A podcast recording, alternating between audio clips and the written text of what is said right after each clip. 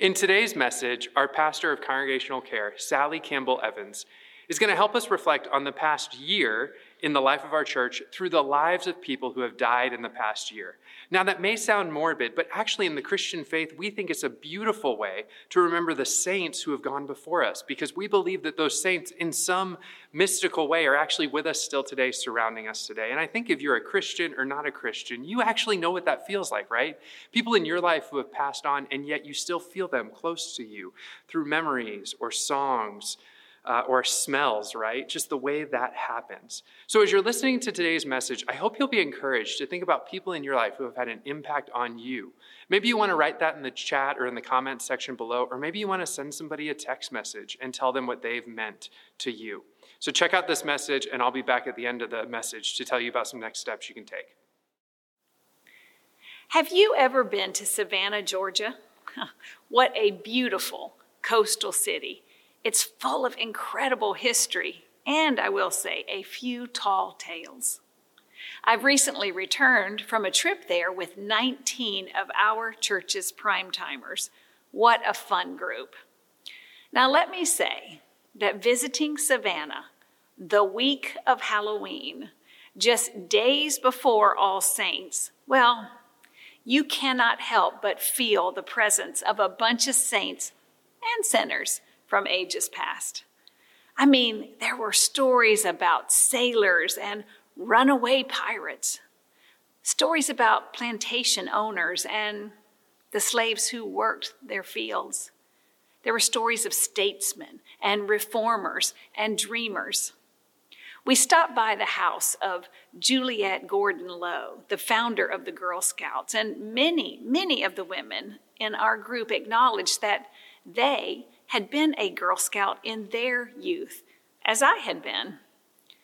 But somehow for me, as I stood in front of Juliette Gordon Low's childhood home, I was flooded with memories. Memories of my very first Girl Scout camping trip. That's right, we went to Camp Chowenwaw. Have you heard of it? It's in North Florida. And for some reason, I got up in the night to get some water or go to the outhouse. I don't remember, but upon my return, I do remember tripping on one of the ropes, thereby knocking the entire tent down on the sleeping Girl Scouts inside. Whoops. Uh, let's just say I did not stay in the Girl Scouts very long after that. But oh, Savannah, the time there, well, we relished hearing the stories and conjuring up images in our minds about folks like Flannery O'Connor or the Lady Chablis. It was fun to hear more about John Wesley, the founder of Methodism, preaching to the English colonists there in the 1700s. And it was interesting to realize Wesley's impact wasn't too great during his two years in Savannah let's just say he struggled a bit with romance and he made some significant mistakes. But you know what? John Wesley did not give up on his faith, and ultimately, he was able to share God's love and grace with thousands of people during his lifetime. You know, when I think about that, when I think of John Wesley's experience in Savannah, well, it makes me think that that is a lot like some of these folks we call saints, right? I mean, they're Christ followers who mess up. They're Christ followers who get knocked down and somehow get back up to try again another day. Yes, even John Wesley didn't always get it right, but he was a saint of God. One who was used by God to share love and grace with others. So thank you, John Wesley. Thank you for being a faithful servant. Thank you for being a saint. Well, one of the absolute highlights of the week was the gospel dinner cruise aboard the Georgia Queen. Now, not only did we enjoy a beautiful boat ride and eat a delicious meal, but we also listened to some fine gospel choirs singing great tunes like Oh Happy Day and Amazing Grace and Oh, when the saints go marching in. Of course, much of the time I was in Savannah, I was already pondering the writing of this sermon. And when they started singing that song, I kid you not, actual tears came to my eyes. And I began reflecting on the lives of the church members that I had the privilege of traveling with, and also on some of the people that the lit candles in our service today represent. As the song was being sung, the leader of the gospel choir, he took his microphone and then he walked out into the audience singing, Oh, when the saints go marching in. Oh, when the saints go marching in. And then he would hold the microphone up to someone in the audience. We didn't know who it would be. He did it to two of our prime timers, but they would sing in their low, off key, squeaky voice or their strong, bold, alto voice, we would hear, Oh Lord, I want to be in that number when the saints go marching in. It was a beautiful sight to behold. In fact, there was something very holy and indeed precious experienced by all of us in those moments. Today, today is All Saints Sunday, and I am happy to celebrate and honor this day with you. Now, the passage that we just read from Ephesians makes it clear that in Paul's understanding, that word saint, saint belongs to those who have been united with Christ. Paul routinely calls the members of his churches saints because of who they are in Christ and not, not because of what they have accomplished in their lives. But our culture still tends to identify saint with someone who, I don't know, has done something extraordinary.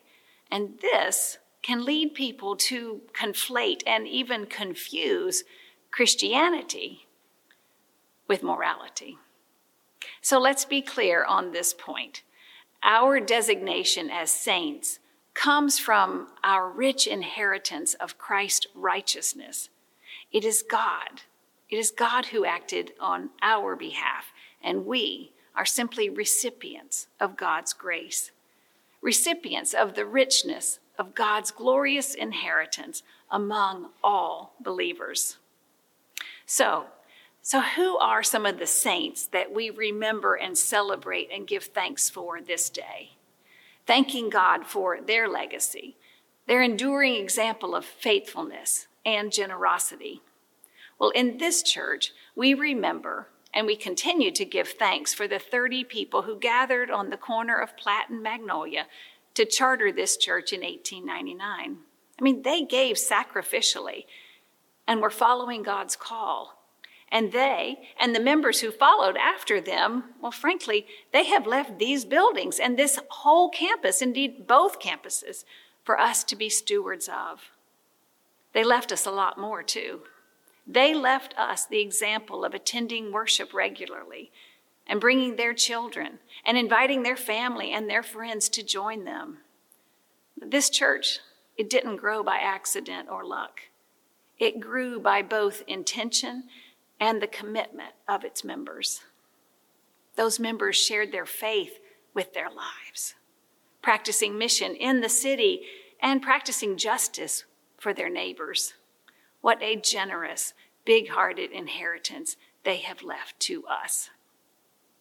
And this year, this year, we in this congregation have had to bid farewell to some beautiful saints now, all of them were very human. I mean, every one of them struggled with temptations and physical challenges. They were not perfect, just forgiven. Sometimes they fell down and somehow they got back up to try again another day. They weren't righteous, just saved by God's grace. And all of them, in their own ways, were like windows that maybe just a crack was there for God's love and grace to shine through. Like Betty Ruth Goen, she was a beloved school teacher, incredible quilter, and fabulous gardener. But most of all, I think of Betty as an open minded, justice oriented woman of God. Her husband taught church history at Wesley Seminary in Washington, D.C. for 30 years, and after he died, she moved to Tampa and became active here. And until the week she died at the age of 98, she loved to invite you into deep, meaningful conversations about faith and politics and everything else in between. And then there was Ron Hunter, a Tampa boy through and through. Now, Ron as a young man, didn't know exactly what he wanted to do, professionally speaking, but he was a people person and a great storyteller. So he kept trying new things, and he found eventually that a good fit for him would be in the insurance business because he was easy to talk to and he was so down to earth, and those gifts made him who he was. And hence, that's what made him such a welcoming presence and a fine greeter in our chapel service for many years. And then what about Barbara Stephanie? Barbara.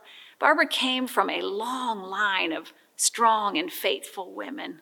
And in 1964, she became the director of the first fully integrated preschool program here in Tampa for the deaf. This passion for giving kids the best educational opportunities available, especially special needs children, came as a response to her love for Jesus, who loves all the little children of the world. Yes, Barbara, we thank you, for you are always active in this congregation and in our community. Here, you would take classes and serve on committees and support the children's ministries. And around here, we are continuing to be grateful for the ways she helped manage many of the details of hosting the large church initiative conference here in 2013. And that was a huge undertaking, and Barbara did it, and she even sang in the chancel choir while juggling these responsibilities. Flexible, fun, family oriented, and faithful.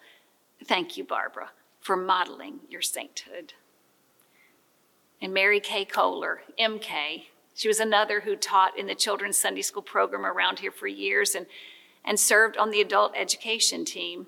Many would say that Martha Kay voted with her time, her love and devotion towards her family and this community. It was just incredible. And Mary B. Craft. There's no one quite like Mary B. Craft. There's much to say about this outspoken woman who died at the age of 101 she was one of the few people who knew my husband and his family decades before I did. There are stories for sure. But I love how her nephew described her. Mary was a force of nature and will be remembered for living life on her own terms.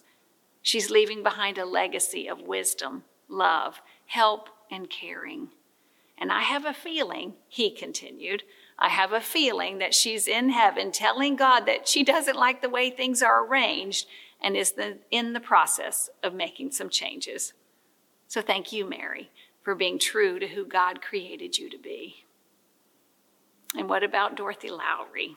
Whew, she was a tough as nails Navy nurse in the 1950s when she was stationed in Hawaii. But around here at church, she was known as one of the original centerfolders.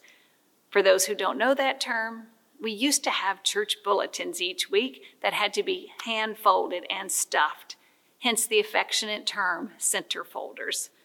Both Dorothy Lowry and Mary B. Craft were two of our centerfolders. And Mary Lynn Ulry Mary Lynn was a regular worshiper here at Hyde Park and sang in the chancel choir. But she was also a leader in the healthcare community, and for over 20 years, she was the director of DACCO Behavioral Health, playing a very special role in supporting the diversion of nonviolent offenders into drug treatment programs and helping people get back on their feet through faith based initiatives like the Portico Cafe. We need more of that kind of forward and helpful thinking in our world today. Thank you, Mary Lynn. And Jenny Bouchard, a regular worshiper here, she had a special spot and a group of friends she always sat with. She was faithful in attendance and very active in her small group, always greeting us with a smile and a welcome. And then there's Richard Bingham.